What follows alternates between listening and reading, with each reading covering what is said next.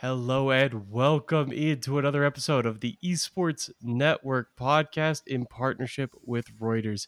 As always, I'm your host, Mitch Reeves, and today we have the most special of all guests, the one, the only, Sam Riffraff Reams, my brother. Sam, thank you for joining the show. Thank, thanks for having me. I'm glad to be here. Glad to share my inadequate knowledge of League of Legends. Oh, it's going to be great because it's adequate compared to mine. Sam is a massive League of Legends fan, has been trying to stay up to the 1 to 6 a.m. stretch, which is when League of Legends matches have been airing in North America on the West Coast. Yes, uh, trying being the key word in that sentence. It's absolutely brutal. And now I understand how every other country feels when they're like, you can't watch American sports, like the NBA happens at 2 a.m. I'm like, okay, what goes yeah. around comes around. Yeah, it's just it's it's hard to catch that same vibe of like seeing things happen in the real time, just watching the VOD replays, especially when you see the results on Reddit, like right as you wake up every day. Yeah, with the top thread on Reddit the second you wake up is whatever upset happened over yeah. the night. It's like this is great. Yeah. this is fun. it's kind of kind of hard to not know what happened when a wildcard region versus a major region has seven thousand upvotes in one hour. Shocking. It's absolutely yeah. shocking. Well, I'm having Sam on this show because it is Worlds time. We are through the play in stage and we are looking towards group stages this upcoming weekend. We're recording on Thursday, publishing on Friday. So you're getting all the up to date news on where we're at in Worlds, and we're going to be doing a comprehensive preview. First, one to start with what is Worlds? I imagine you're listening to this podcast, you're probably aware of League of Legends Worlds, but there's some pretty awesome stats that come with Riot's premier broadcast. Last year, they had a 21.8 million average minute audience. That's the number gathered by Nielsen, so it's directly comparable to traditional sports, and that's higher than the average for the NBA Finals. It's higher than the World Series nowhere near the Super Bowl. So ignore that stat if you still have that one out there. But it's a staggering, staggering number. By far the most viewers for any esports event out there. They always release those music videos. They had the one that topped 300 million views, consistently becoming some sort of like music studio at this point. And then they have brought on a ton of major brands, including MasterCard, Oppo, Louis Vuitton, and a bunch more. Before we get into talking about the actual teams competing in worlds, I have to ask you, Sam, as somebody who plays a lot of League of Legends, Riot mm-hmm. introduced the brands into the map for the first time, bringing stadium sponsorship inside League of Legends. What were your thoughts on that? Personally, I don't care about it because what that means is they're they're essentially banners on the side of the the map. They're like they don't they don't interfere with gameplay. They don't interfere with the, your ability to view the game would if you're watching esports or if you're playing and they bring more money in to the company which lets them put on productions like these so i'm all all for it yeah i don't care is the absolute gold standard of what you're trying to do when you put your brand in if you put your brand in you get all the brand exposure and everybody's like yeah that's fine that's that's all you can hope for. Nobody's gonna be like, yeah, Mastercard logo. It, yeah, I will say that the um, I have more of an issue, and this is a, basically a non-issue, but it's just kind of annoying. Uh, where in the broadcast they like insert brand names, and, and traditional sports does this as well with like the like Bud Light replay or Bud Light like mm-hmm. play of the game, but yeah. they've added in like the Bud Light Ace, which just gets memed in Twitch chat, and which is a little intrusive because it kind of interrupts the flow of the casters. But I think sponsorships are overall a good thing. I think they they put more money into the championship. They allow for well, really just the amazing production that Worlds is known for. I'll tell all, all esports fans need to be aware if you don't want to pay for these broadcasts, you're gonna have to accept having brands all over the place because it happens in traditional sports, like you mentioned. Those are all over there. And traditional sports is the only reason that cable TV really still exists at this point. That is, so you have people true. paying 60 70 dollars a month for cable tv to watch sports and then getting hit with 20 minutes of full commercials which is not even close to what you have in esports plus brands all over the place. So esports fans are going to have to have to accept that at this point. I hate to break it to you. It's the only way this works. Exactly. So worlds worlds worlds. It has been 10 years now for Riot. They they doubled up on the 10 year celebration because last year they were like, it's 10 years of the game being announced. And this year it's 10 years of worlds happening. I'm like, ah, that's a little okay. You you guys I, get your double 10 year anniversary fine. I, I can see it see it though. I mean it's a there's there's League of Legends, the game that millions of people play, including me, that is fun. There's people that don't watch esports in League. So like Most some people, people just like the game. So uh, having a 10 year anniversary for all of the casual players of the game to me is fine, and then having the 10 year anniversary of the competitive league seems like they seems like they're separate enough to warrant having two different separations. Oh, I, I get why they did it, but I was very lucky enough to attend Worlds in Paris last year. Let me tell you how much branding was around the Worlds is the 10 year anniversary of League. All the press releases have the 10 year anniversary. Eh, okay, okay, you guys just gonna just gonna double up. That's fine that's fine. You know, nobody. uh, it's a it's a good. You're right. Fine, they could do that, and they get to celebrate the 10 year for everybody else. People just like to celebrate. It doesn't really matter. Worlds is a spectacle every single year. It could be the 17th year, and nobody would really care. Nobody's watching because it's the 10 year anniversary. They just yeah. like the branding. But last year, FunPlus Phoenix swept G2 in the finals, and I have never heard a European crowd of sports fans be that deathly silent as they were as that game happened. It was just a you it was just a linear pathway downwards where the energy is at an all-time high during the intro louis vuitton cup comes out it's this crazy thing and it's just complete downward trend for, throughout the three matches as Fun Plus just dominates the entire match kind of anticlimactic but that's how it goes and a western region europe in this case made the finals, which was the first time that had happened since season one, I do believe. Uh, season one, they won the finals. Right. Fnatic gets the very first yeah. championship, and that was before the game really even took off in China. So it's hard to, or Korea. It's it's kind of hard to to give Fnatic a ton of credit for that. Once League takes off, it's Korea that dominates for so long with Faker, with Samsung Galaxy, uh, and then it in the last two years has gone over to China, where I forgot who's won two years ago, but last year was FunPlus from LPL. Who was two years ago? Um, give me a sec. Looking into that. uh, it was IG. IG, IG. That's right. Invictus yeah. Gaming. Yeah, and so you have LPL for two years. They're going for a three-peat and just trying to really cement themselves as the dominant region. At the same time, you've got the storylines around the West trying to catch up. And EU's done a much better job, but NA has also had more success than previously with Cloud9, who is uh, notably absent this year. Yes, as a as a Cloud9 fan, I have mixed feelings on that. so we'll we'll see because they are the only uh, North American organization to have any sort of semblance of success on the world stage, and so they're missing this year. It'll be interesting to see if any other NA team can break out. But first, let's start with what happened in the play in stages. So we had a little bit of reshuffling. COVID prevented the Vietnamese teams from entering the tournament because it wasn't clear if they could return to Vietnam from China afterwards. So it broke down into two groups of five. The first group, Group A, Liquid from North America, Legacy Esports from Oceania, Supermassive Esports from Turkey, Mad Lions from EU, and INTZ from Brazil. And in this group, Liquid took the top spot in groups, which automatically qualified them. And then after winning it, oh, they had to win a tiebreaker against Legacy from Oceania. That qualified them for the main tournament. And INTZ was eliminated after losing their tiebreaker to Mad. Sam, just out of the group stage, not talking about the qualifiers that then follow this group stage, anything surprise you? It seemed like Liquid was the favorite going in. Um, see, I would I would actually argue that Mad was the favorite going in. Um, oh, rip yeah, which is one of the reasons that this play-in stage was, has been so interesting. And I would have put Mad and Liquid as the clear favorites just because they're both from major regions. Mad finished pretty well in EU in like EU finals. They obviously kind of choked it out at the end there, but to finish in the top of the EU of the LEC is impressive. Um, what I was most surprised by was Legacy because Oceania is not known as a region that really competes with the major regions very often.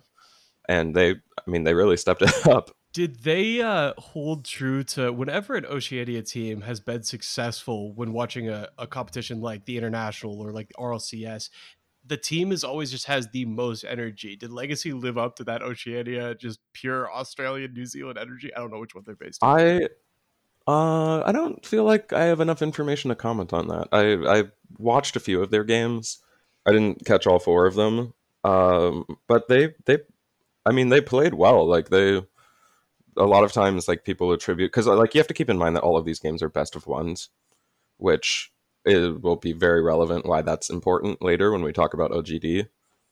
But um, yeah, like they're all best of ones, and LGC got destroyed in the LGC Legacy got destroyed in the uh, tiebreaker by Team Liquid. So I think any team can take a win off of almost any other team in best of ones, but they like Legacy took three wins. They lost to Liquid, which it was expected. I would have expected them to lose to Mad too, but they managed to pull that out, and I think that was the most surprising thing about this group.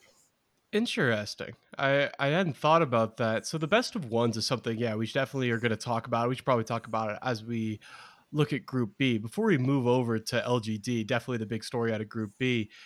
Is it interesting in play-ins seeing the wide variety of playstyles? When you have there's three regions that really dominate League of Legends esports. and NA would like to claim that they're four. It's three. It's EU. that is correct. it's EU, it's LCK in Korea, it's the LPL in uh, China. And then there's the Pacific Championship Series, which used to be considered a major region, kind of got splintered a little bit, but still pretty widely represented. When you have these kind of groups where you have a team from Turkey, you have a team from Oceania, you have a team from Brazil, and then you have one from NA and EU, do the playstyles look a little different when you bring in teams from all around the world, or is it just some teams are good and some aren't? Um, I think it's a it's a little of both. I think if you look at INTZ with their trad. I don't know why they named their org that. I'm just going to throw that out there. Um, literally the most common insult thrown at people that play League of Legends. Uh, but I think INTZ, uh, their playstyle would be sloppy. But Brazil is Brazil's not known for having like a really good organization or having a lot of support for their players, so that doesn't surprise me at all. Supermassive was really interesting to me because Turkey is known for having like a pretty decent support and pretty decent like facilities and and um like resources for their players. Um and I thought Supermassive played interestingly. They were like they played pretty aggressive at times, but not like just like straight to the wall, like off the chains aggressive. I, I felt like they they played differently than I'd been seeing from NA and EU teams throughout the regular season. But I would say that for Group A, I think Group B is more apparent of that. But for Group A, it was mainly just an example of teams underperforming or overperforming.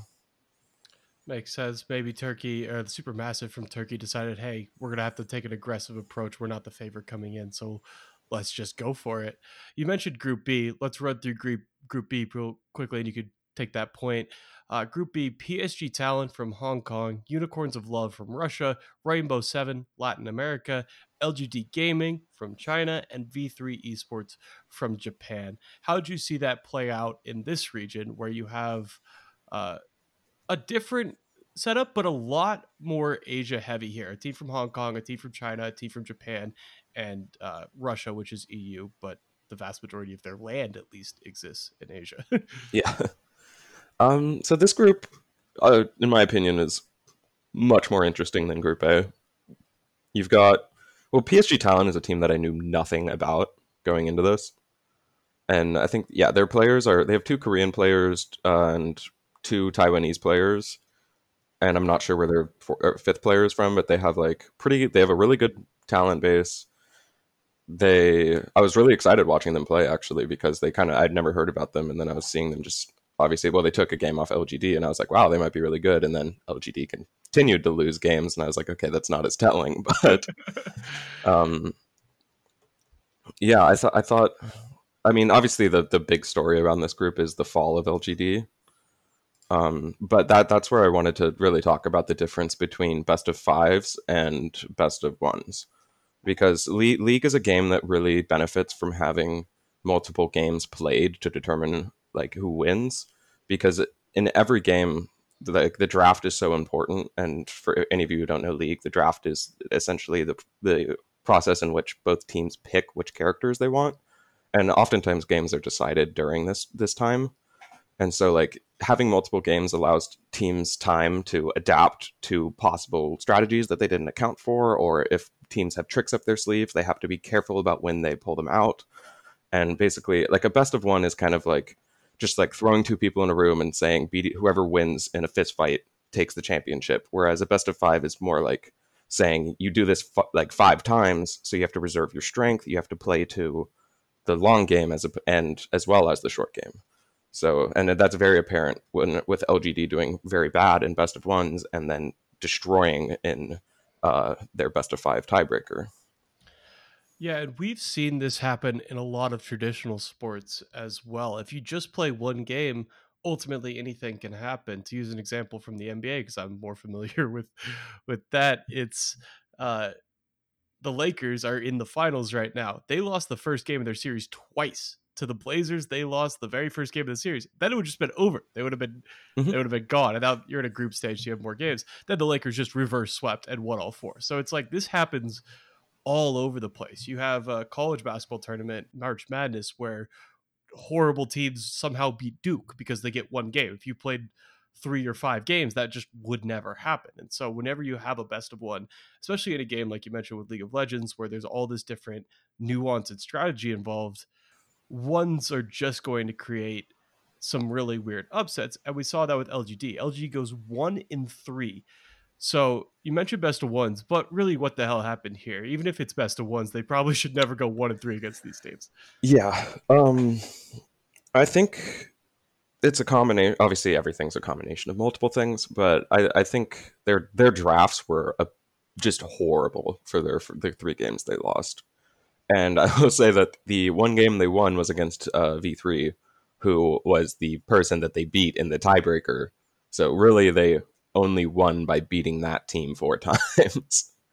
but um, they had a lot of draft issues. They had uh, their mid laner underperformed a lot. And UOL, your favorite team, because their name is amazing. Um, I love Unicorns of Love, baby. Yeah, they're a really great name. Been a big fan of them ever since they were an LEC team. But um, so I feel like a big part of LGD's downfall is UOL, in that UOL is often it's being compared a lot to Moscow Five, which I'm not sure if you know who they are. Um, uh, no, not particularly. So Moscow Five was a team from from years ago, years ago from Russia that which was known for their insanely aggressive play style, just right out the bat, crazy picks, the crazy like off picks and things, and uh, just a dominating mid laner. And UOL is looking like they're I don't know if, what it, what it is about the about Russia that makes people just play insane. But um, UOL is kind of really hard to predict. They have a lot of weird picks that they've pulled out so far, and they've overall looked very strong.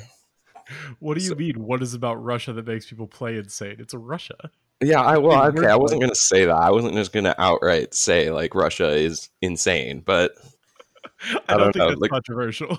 Yeah, and they have um uh, actually, no, never mind. Sorry, that's a different team I was thinking of. There's there's one team that ha- has a player that yeah on Supermassive. Kakao is like a really old. He's been playing for years. I thought he was on UOL for a second, but he's not. But yeah, Rainbow Seven also really surprised me from this group because Latin America, uh, baby. Yeah, Latin America is not known for competing well on the international stage, and they managed to take two games. So, do you know where Rainbow Seven's based? Their region?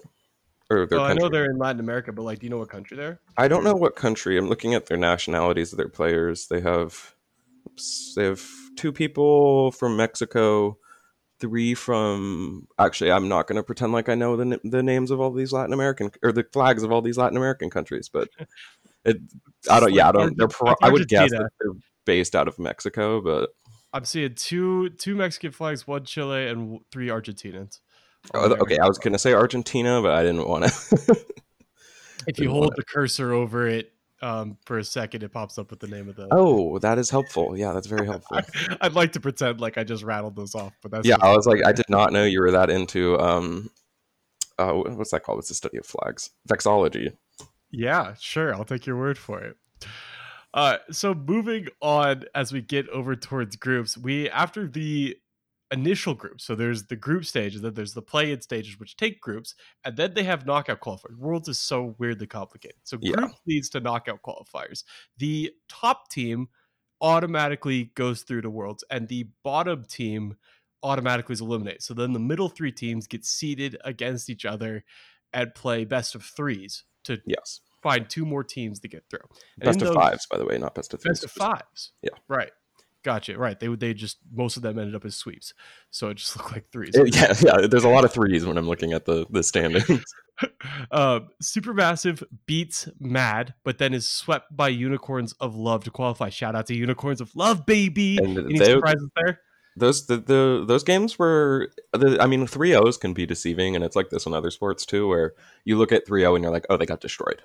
But though from what I remember of that series a lot of the games were close and they really they really fought it out which is surprising to me because Mad Lions just is really underrepresenting right now. I don't I don't know what happened internally with them. Right. Mad Lions should beat the team from Turkey and the team from Russia, just based on the Yeah. league that they play in and the quality of competition they've been playing for the entire Exactly. Uh, year.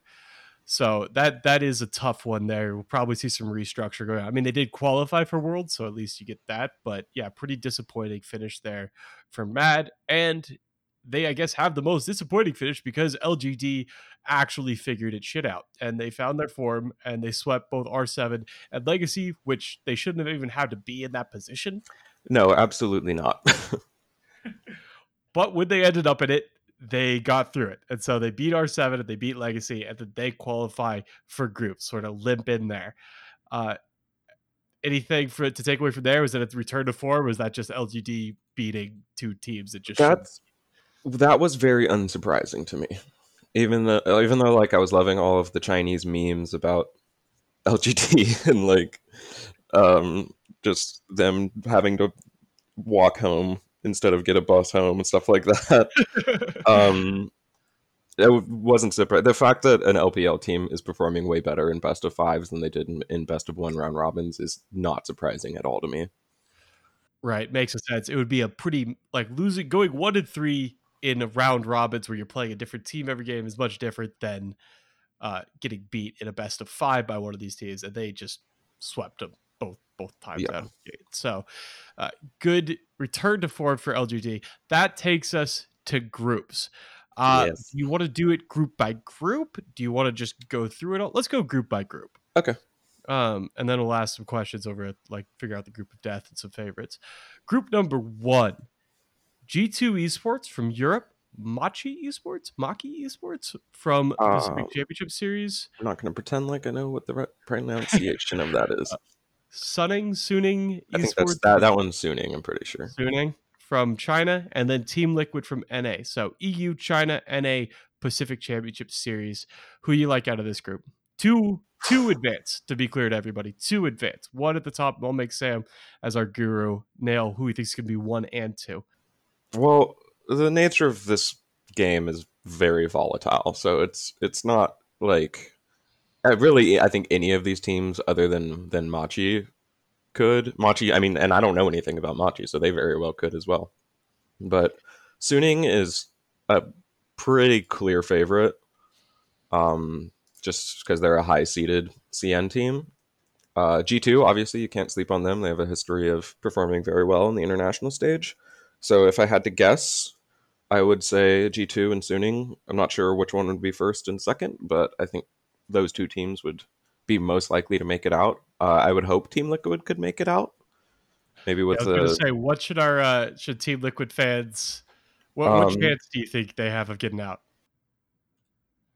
not not low. I mean, anything can happen. I think that uh, a lot of this is riding on the fact that I have no clue how good Machi is. so like I, I don't know machi could just turned out like all of the other wildcard regions have been sh- or all the wildcard regions have been showing up hard so they could just surprise. They could knock out team liquid or take a game off g2 or suning.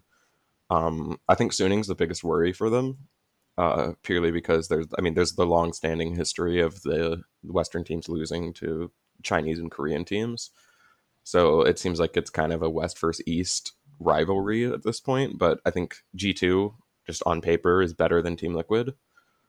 Um, I would I would have to agree just based on the, Yeah, the and things I know about that. I think Suning on paper is better than G2 and Liquid. So it, it feels like it's Suning and G2 as the heavy favorites here. Machi, uh, good showing in the Pacific Championship Series used to be considered when it was the League of Legends Master Series was basically considered on the same tier as the other regions, but it we we've gone from five regions down to three big ones, and then NA and Pacific Championship Series are sort of in that like second tier right now. But they dominated the Pacific Championship Series this year. Uh, first in the regular season for spring, second in the spring playoffs, fourth in the summer regular season, and then first in the 2020 summer playoffs with a 3-0 sweep over PSG Talon. So, you know, they've they've got some skill for sure. They, nobody in Worlds is a is a pushover, of course. So, Yeah. it's going to be interesting. I think seeing oh, something that makes me more confident in them, or not confident, I guess, but more uh, wanting to see them show up is the fact that uh, you said they swept PSG, right? Yeah, in the summer playoffs. Yeah. And PSG has showed up really hard so far. So it's, it'd be really interesting to see if if PCS could like push push forward and take some games on some of these really big regions, and not even just big regions, big teams from those regions. Yeah, and G2, PSG is the only one. other uh, PCS team that qualified for World, as we mentioned, going over it. They won their group that had LGD and just automatically qualified there. So PCS not a pushover by any means, and Machi got the sweep on them. So if you had to choose one that you're going to favor, it's got to be got to be Machi in this case. So uh, we'll see. It's a it's a tough group, but I do not believe it to be the group of death. Uh, do you No. think it is? No. Okay, let's move to Group B. That one we have Korea's Damwon Gaming, we have China's JD Gaming, PCS's PSG Talon, and then EU's Rogue. Favorites coming out of that. So here we have the group of death. Ah, no, this is the group of death. I, I don't No. think there. I actually don't think there is a super clear group of death in this um, Okay. setup, but this is a very hard group, uh, and uh, I I don't think I can really confidently say anyone is going to win other than Damwon and JD. I was gonna say it, it feels like it's yeah, the clearest pick of who advances. Yeah. Like if it's not Damwon and JD, I'd be pretty surprised. I mean Damwon is the number one KR seed coming into the tournament.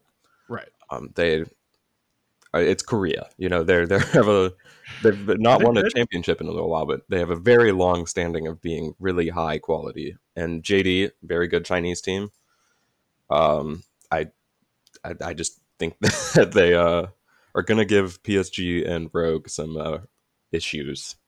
Yeah, Rogue had a, a solid year, basically just a summer. Uh, spring they didn't do anything that was remarkable. Summer they finished first in regular season, but third in the LEC summer playoffs. It's hard to to really put a lot of confidence in them making big moves against the number one seed from Korea and I believe the number two seed from China. Um, I, I believe that is true.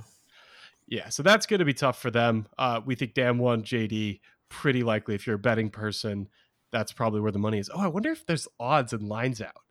I want to see those because it's always interesting to see where uh, the analytic and, and the betting people place uh, odds on things. I'm, I'm looking at the um, the world the League of Legends subreddit power ranking. It's just not not a real and not like analytical ranking at all. But I'm just looking at who's favored. Um, and I think there's- mind think. uh, yeah, uh, I think they're wrong about some things, and that they've listed G two as the third highest, which I think is the uh, Western influence of it being Reddit. Yeah, you mean Reddit? yeah. Um, I, I think G2 is a good team, obviously. They're, I'm a big fan of theirs, but I, I wouldn't rate them over teams like JD Gaming or Suning or even like DRX. Or Gen, Gen G is all the way down at seven. It's, is like really, they're at eighth, and I would disagree with that. Shout out to my friends at Gen G. Gotta love that organization. Team Liquid is super far down. Yeah, I don't like these rankings. Yeah, that's tough. I mean, Liquid did, you know, they come from NA, which we've said is a little bit worse, but they did look pretty dominant in their play ins. And sometimes there's something to be said, too, for having the play in tune up as you enter, where, hey, you just got some reps against some really good teams while everybody else has just sort of been scrimming and practicing. You never really know how it comes out. And Liquid's, you know, they're, Yeah. they can compete. Well, so I mean, let's talk. Oh, so go ahead. So one more thing I'd like to say about Liquid is they have people like to uh, like forget because there's a the, the joke that like when players want to retire, they move to NA and just collect like large amounts of money. But Liquid have their top laner Impact, world champion at one point in League of Legends. Their support, Core JJ, world champion at one point in League of Legends. Doublelift, who's just Doublelift, like one of the most well known faces and names in League esports. Like they have a very strong roster and they, they can show up internationally. They've proved that before. It's just they can't show up all the way through. Yeah, Doublelift has had a curse, but it helps to have players like Core JJ who've been in these positions before. They're not when you know, if, if you're a random player in NA and you qualify for groups, that's going to shake you to your core for most players. Core JJ is like, yeah, well, it's groups. Like, yeah, you got to be here. You got to get through here. So it's there's something to be said for people who have been there and expect to get past that when they play for a team that's in that position. Yeah, I mean, Team Liquid won their last game with Core JJ playing the champion that he had a skin made for him after they won the worlds. like, that's such a flex. it's like a very big flex and it's it's kind of a reminder that like oh yeah this this this guy that is i'm currently playing against is the reason that that skin exists in the game. That's such a tilt too. I love that. Just coming in there against especially playing against teams from like brazil and whatever regions they were playing in there which is like they've never had any success on worlds and you just step in with your champion skin it's like what are, what are you supposed to do yeah it's just sad when those champions fall out of meta and it's yeah. like it's like oh they can't flex on them anymore they can though. Now, now it's even yeah. bigger flex, even if it's out of meta. Uh, yeah, if you can win like that, then you're flexing so hard. It's crazy. Group C: Fnatic, Gen G, LGD Gaming, Team Solo Mid. So if LGD doesn't completely shit the bed in the first, uh, in their play-ins, do we see this is the group of death, where it's top team from EU, top second team from Korea. No, third team from Korea. It's second team from EU as well. Second team from oh right G two of course. Uh, Fnatic, Gen G, yeah, LGD, a good team from China again. Bad performance and Team Solo Mid, uh, second team from NA. First. First. Why do they have these all messed up? I couldn't remember if FlyQuest or, or Are you on LOLesports.com right now? Uh, no, I'm on Gamepedia. Oh, me too. um, this looks like a group of death when you when you just like look at the teams that are in it. Um, I think this actually might be one of the most competitive groups that that we see here. Um, all pretty much depending on how Gen G and LGD play. I think Fnatic's a good team. Reckless has been is a very committed, devoted player, and I think he really wants to win. Nemesis is a kind of a shaky mid laner, so if he performs, I could see them doing really well. Um, did I mention Doublelift by the way uh, for TL? I think I said double Doublelift was on TL because that's not true. He's on uh, TSM. Oh god, I didn't even catch that. Yeah, yeah. Sorry, that that would be um. Uh, I should know his name because you'd love watching him. That would be Tactical, who's been performing very well on TL. So gotcha. I apologize for that. Um, yeah, they have Jensen. That's the like legacy name. yeah, like- that, that, yeah. But speaking of legacy names that end in sen, we have Bjergsen. Bjergsen is one of my personal favorite players, um, just of any team. I just he's he's Bjergsen. Like he's a solid rock for the team that the team can kind of form around. And you've got Doublelift, the vet- two veterans playing alongside each other. Broken Blade, obviously the Turkish top laner who has been performing sometimes gets flamed called broken brain but he looks past that they have uh, all six players from different countries they do which is which is interesting even their uh, backup is from a different country yeah that's that's wild i i don't think there's any other team yeah. that has all their players from a different country i mean bjergsen's basically from the us at this point he's been here so long right uh, it's actually Fnatic does. I guess it's only EU that's possible. If you don't count their sub, Fnatic actually does too.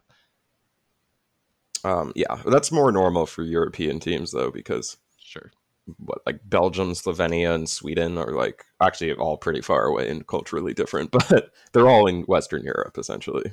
Yeah, that that's true. There's yeah. there's a lot more crossover. That's the EU stuff for you. There's just yeah. not a ton of differences. And then when you look at Chinese teams, it's like all Chinese uh, players and then like one Korean usually.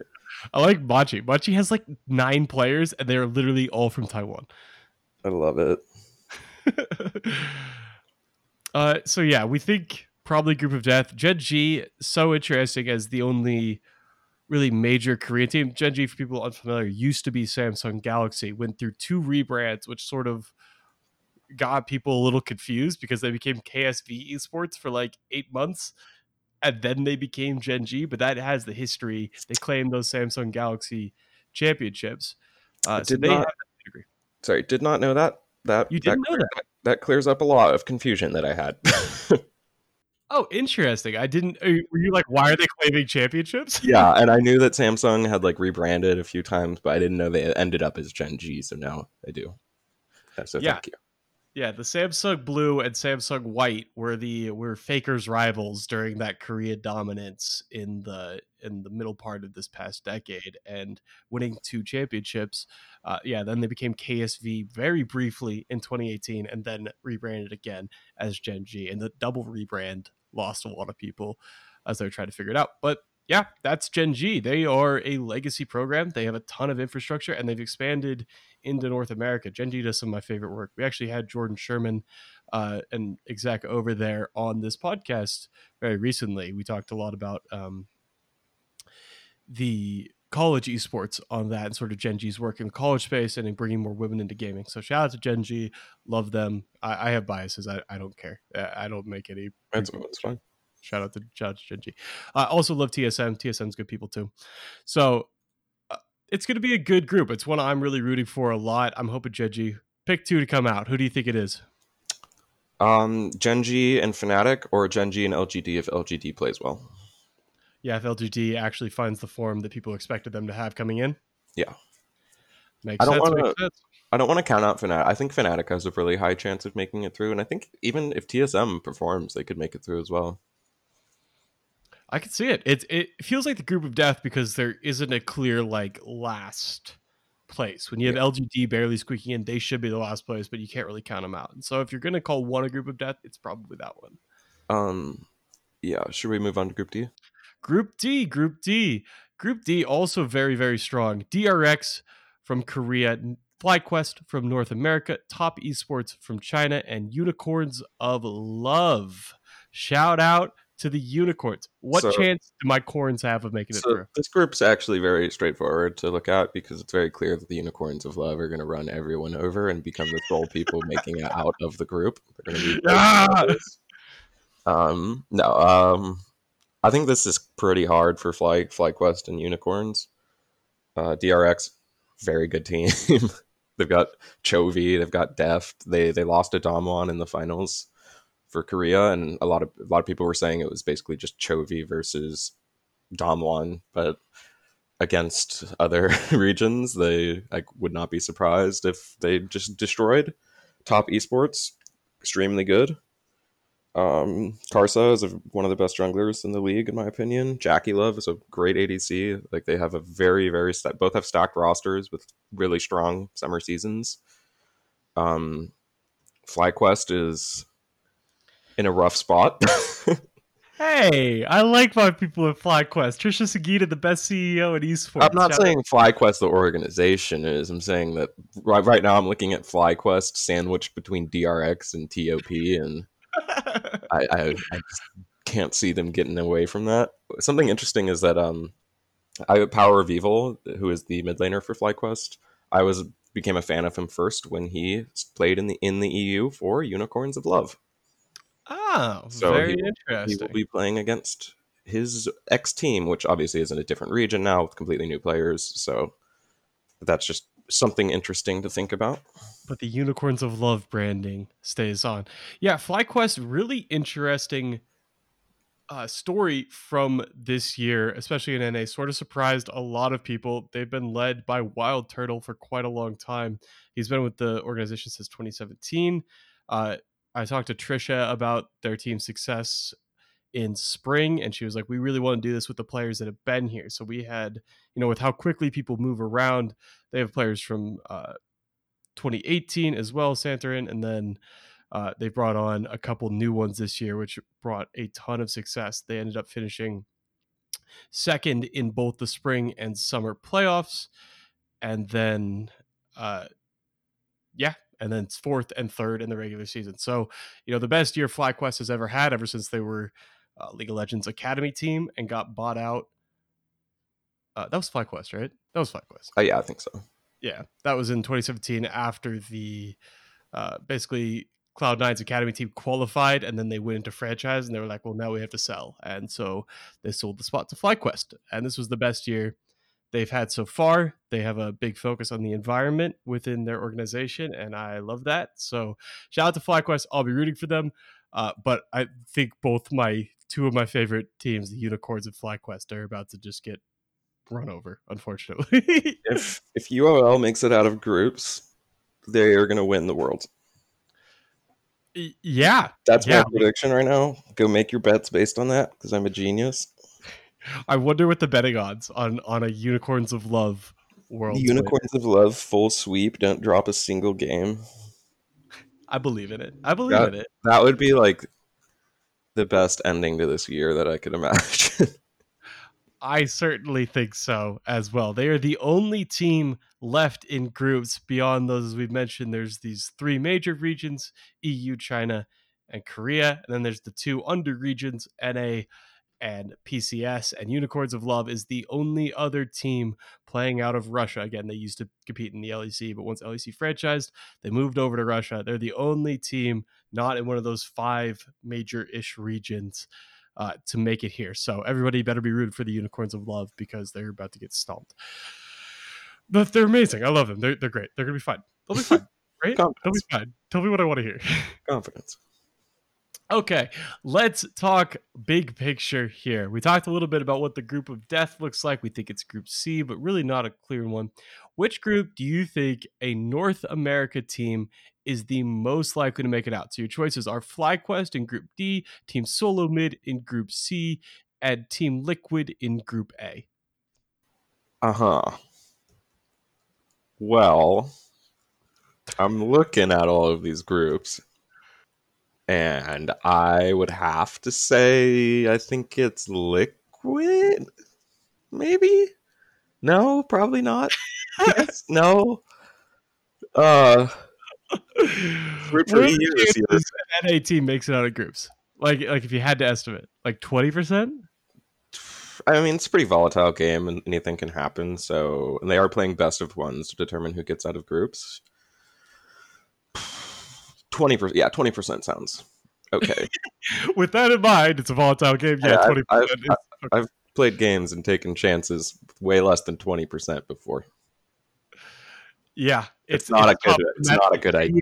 Odds of three different teams. um, you want to ask me what's the chance that a Korean team gets out of a group? hundred percent. Fairly high, yes. Ninety-eight percent. Okay, so if you had to pick one, you're picking Liquid.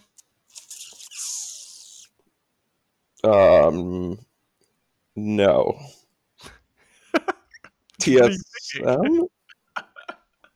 I just I don't think any of them are going to make it out of groups. TSM, TSM. LGD is going to throw, and Fnatic's going to drop two games to them. There you go. There you go. Gen G and TSM come out of Group C. That's the that's NA's best hope, which is so incredibly sad. Uh, my, we covered do my unicorn stand a chance? The answer is in my heart, yes. In my brain, no. Uh, as long as you gotta, they're the unicorns, man. You gotta believe in them. Which group do you think is the weakest group overall? I'd have to go Group A, and that's not. I'm not trying to discount the strength of G2 and Suning, and I don't know the strength of Maki or Machi, so I can't really comment on that. But looking at, I mean, Damwon is insanely strong. JD is insanely strong. Rogue and PSG have both showed up pretty, or Rogue's a decent team. I don't think they're going to win. Um, I think it has to be Group A for one one simple reason. Do you know what know that what that reason is? What? It's the only region that does not have both a Chinese and a Korean team in it. That is a good reason. I'll take it. I think it's the only you've got two of the the drop downs. You got EU G2 Esports, obviously a successful team, but uh quite a few of them have, you know, Group B has a Korea team, a Chinese team, and an EU team. Uh same Group C has a yeah, EU, Korea, China. Group D has Korea, China, uh NA and CIS, but the Korean China team um better than G2 and Suning, we think. Like if you had to if you had to pick DRX or top esports or G2 or Suning, which which duo do you think is stronger? Um, wait, say that again. G2 or Suning? If you had to, oh, if you had to put oh, oh. on one of these programs winning, would you pick both either G2 or Suning, or the other option being DRX or top? That's a good. That's a good question. I'm gonna have to go with DRX and top. I think that's probably the safe bet. Until a Western team actually wins Worlds, it's really hard to bet on one of them. Uh, should we just say EU at this point? Should we stop be saying like like the West? Should it just be Yeah, we can get rid of the wild card regions.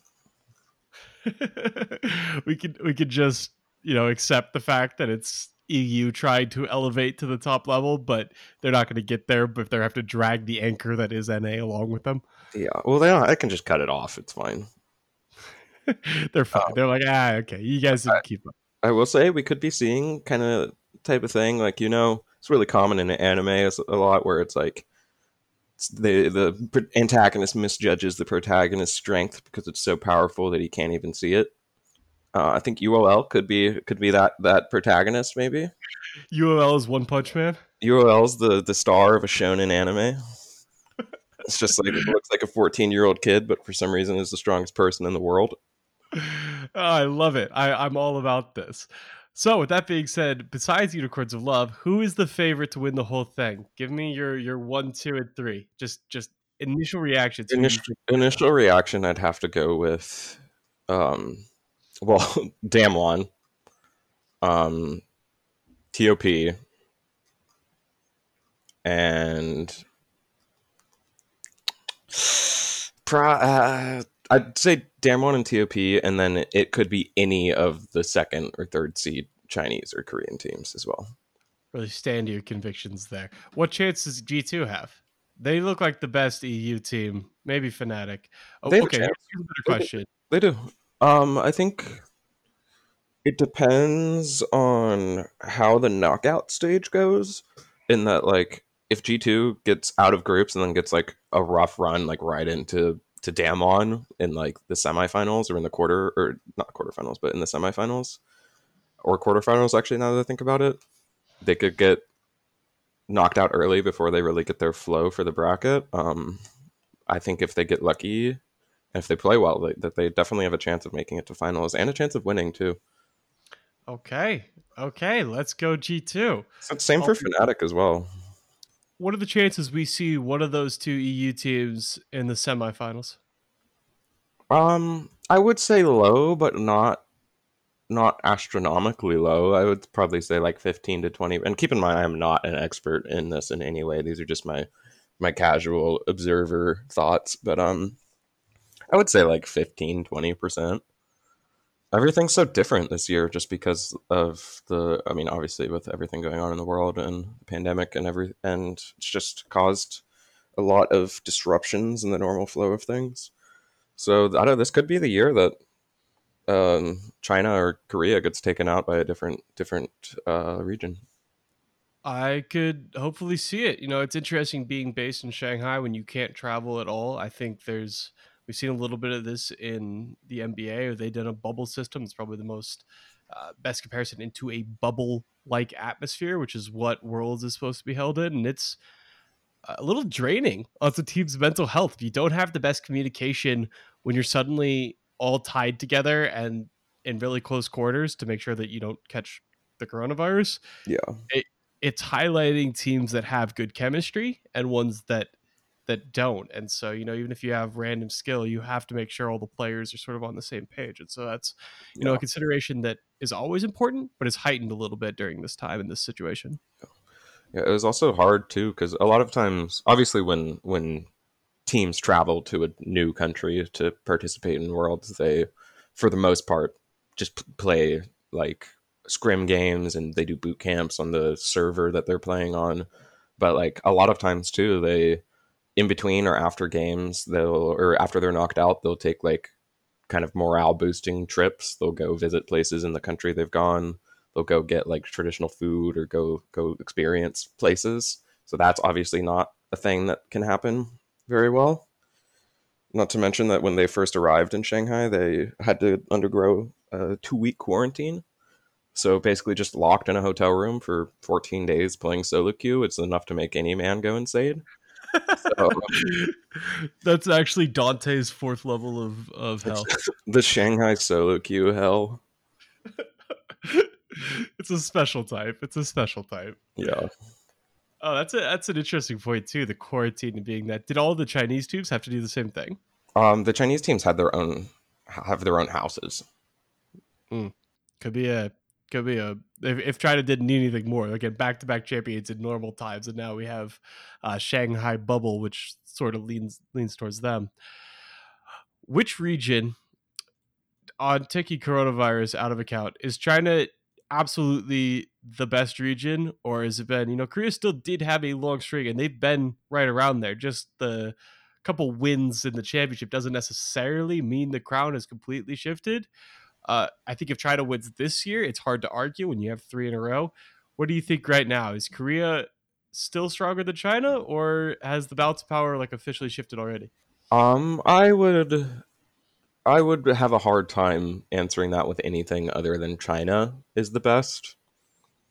They consistently have competed the hardest in the last few years. Um, obviously, after the the reign of Faker, Korea had some reshuffling and a lot a lot of kind of leapfrog type action of teams getting good, winning a, a summer split or something, and then the next spring split they end up like fourth or fifth, and then a new team that kind of repeats.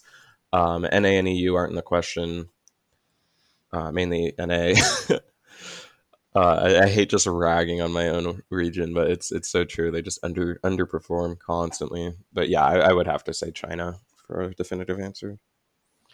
Gotcha. So my last question was: Are we going to see the gap between regions continue to close a bit? But over as we've talked about this, is this where we see the different gap? It's always been can the West catch the East, but in this time, it feels like is this where we see EU officially drop NA and ascend to that place where they have to? I, I don't think they ever fully ascend until they actually win Worlds, but they've been so close consistently Yeah. if say Fnatic and G2 both make the semis or something like that, which last year happened with an NA and an EU team, right? It was Cloud9 and G2 and a and Fnatic. Yeah. There was three Western teams in semis. Fnatic, And yeah, then- Fnatic made um, Fnatic made finals and G two made finals, uh, the last two years in a row. Semifinals. No finals. Oh, oh, I got you. Right. Fnatic made it two years ago and then G2. Yeah. Yeah. And Um, Fnatic got destroyed by IG, and then G two got destroyed by FPX. Yeah, which is so that last year was so brutal because everyone was like, wow, it's we have three out of the four teams in the semifinals. It's it's finally the year that a Western team is gonna win. And then FPX was like, oh hi, we're still here. We're, FPX was like, you forgot about China. we're good. yeah. We're fine. Oh, you guys are happy and excited that this is in Paris? We don't care. We are gonna destroy you. Yeah. Good times. All right. Well, I think this ends up our massive worlds preview. Sam, do you want people to know your League of Legends username? Absolutely not. Are you a plat hell right now? Um, I have currently been playing uh, unranked games with lo-fi hip hop in the background, playing Burst Assassins because it makes me feel good. that is the secret indeed. I love the lo-fi hip hop in the background. It's my secret to playing Rocket League as well. Awesome. Well, brother, thank you for joining the show. This was an absolute blast. I'm so excited to actually have my uh my one and only brother on the show to talk about League of Legends. You were great. You were Thank great. you. Thanks for inviting me. Uh, to people listening to this, know that I am an expert at League of Legends, and everything I just said is true. Everything is true. Hey, he knows more about it than I do. I will 100% say that. Bet on you. Bet on UOL. Bet on Unicorns of Love, baby. It's the only thing you can do. Support FlyQuest, support uh, your NA teams because they'll be out soon, and then you can support the team that you actually think is going to win. So send, send the players some love on Twitter. Like they get a lot of hate. Yeah, they get a lot of hate. Don't hate on players because they're worse than other players. That's only one of these teams gets to win. Don't, don't be mean.